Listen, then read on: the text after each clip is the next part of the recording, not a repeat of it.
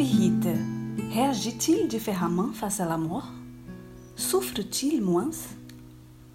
Bonjour à tous, que la paix de Jésus puisse envahir nos cœurs.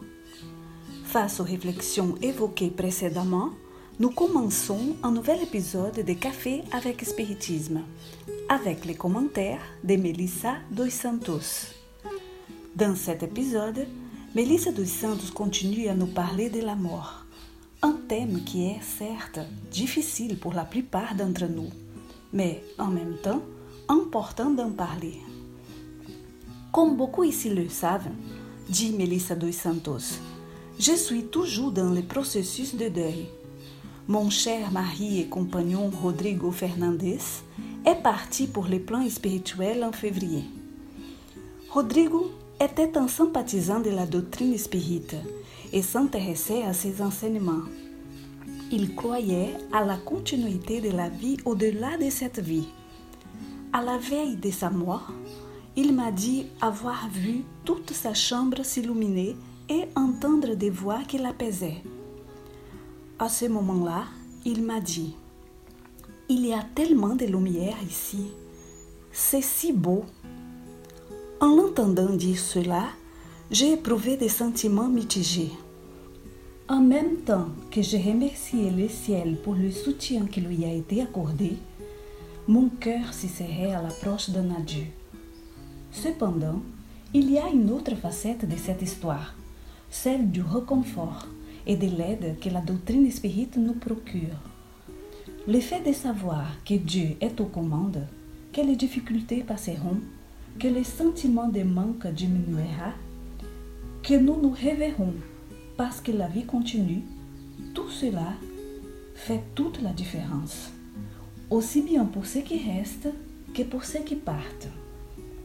Emmanuel en parle également dans l'un de ses textes. Il dit Toute religion cherche à réconforter les hommes face au sphinx de la mort. La doctrine spirite ne console pas seulement, elle illumine aussi les raisonnements de ceux qui s'interrogent et pleurent à l'ère de la grande séparation. Toute religion admet la survie de l'être. La doctrine spirite cautionne non seulement l'idée de l'immortalité de la vie, mais elle démontre aussi la continuité de l'évolution de l'être sur des planètes différentes de la Terre. Toute religion affirme que le mal sera puni au-delà de la tombe. La doctrine spirite nous informe que toute erreur doit être rachetée. Elle souligne aussi que l'enfer, c'est vivre dans le remords ou en ayant la mauvaise conscience. Et que la souffrance cesse avec la réparation juste et nécessaire. Toute religion exalte la protection de la providence divine pour les âmes nécessiteuses. La doctrine spirite confirme non seulement que l'amour infini de Dieu étreint toutes les créatures, mais elle nous avertit aussi qu'individuellement, nous recevons tous, ici ou ailleurs, selon nos œuvres. En vérité, les spirites ne peuvent craindre la mort qui survient conformément au dessein supérieur. Pour nous tous, la désincarnation qui donne suite aux ordonnances de la vie majeure est le terme d'une journée supplémentaire de travail sanctifiant pour que nous reprenions tous les chemins de l'aube. Le texte que je viens de lire a été psychographié par Chico Xavier. Il y a pour titre Les spirites face à la mort. Ce texte a été publié dans le livre Justice divine, qui apporte des analyses sur les enseignements qui se trouvent dans le livre le ciel et l'enfer d'Alain Kardec. Si la doctrine spirite nous éclaire sur tant de points et nous fortifie dans ce moment difficile, c'est qu'elle touche nos cœurs. Donc, par gratitude, nous ne pouvons pas permettre à notre cœur de s'endurcir dans les concepts et les lettres. Nous devons nous rendre capables de reconforter, tout comme nous avons été réconfortés. Dans les deux premiers podcasts que j'ai fait sur le thème de la mort, dit Melissa dos Santos, j'ai expliqué que les spirites pouvaient, dans de telles circonstances, pleurer, ressentir et vivre leur deuil. Car être spirites, ce n'est pas être insensible. Après tout, nos connaissances sont inutiles tant qu'elles ne sont pas ressenties. Si vous êtes en deuil, tout comme moi, vivez votre deuil. Pleurez quand vous en avez envie. Mais à chaque larme versée, faites-vous aussi un effort pour remercier le ciel. Non seulement pour avoir eu l'opportunité d'avoir vécu un grand amour et d'en avoir des bons souvenirs qui vous font sourire, mais aussi prendre conscience que ce sont ces souvenirs qui ont fait de vous ce que vous êtes aujourd'hui. C'est donc en ce sens que l'esprit doit lutter contre la révolte, contre la non-acceptation.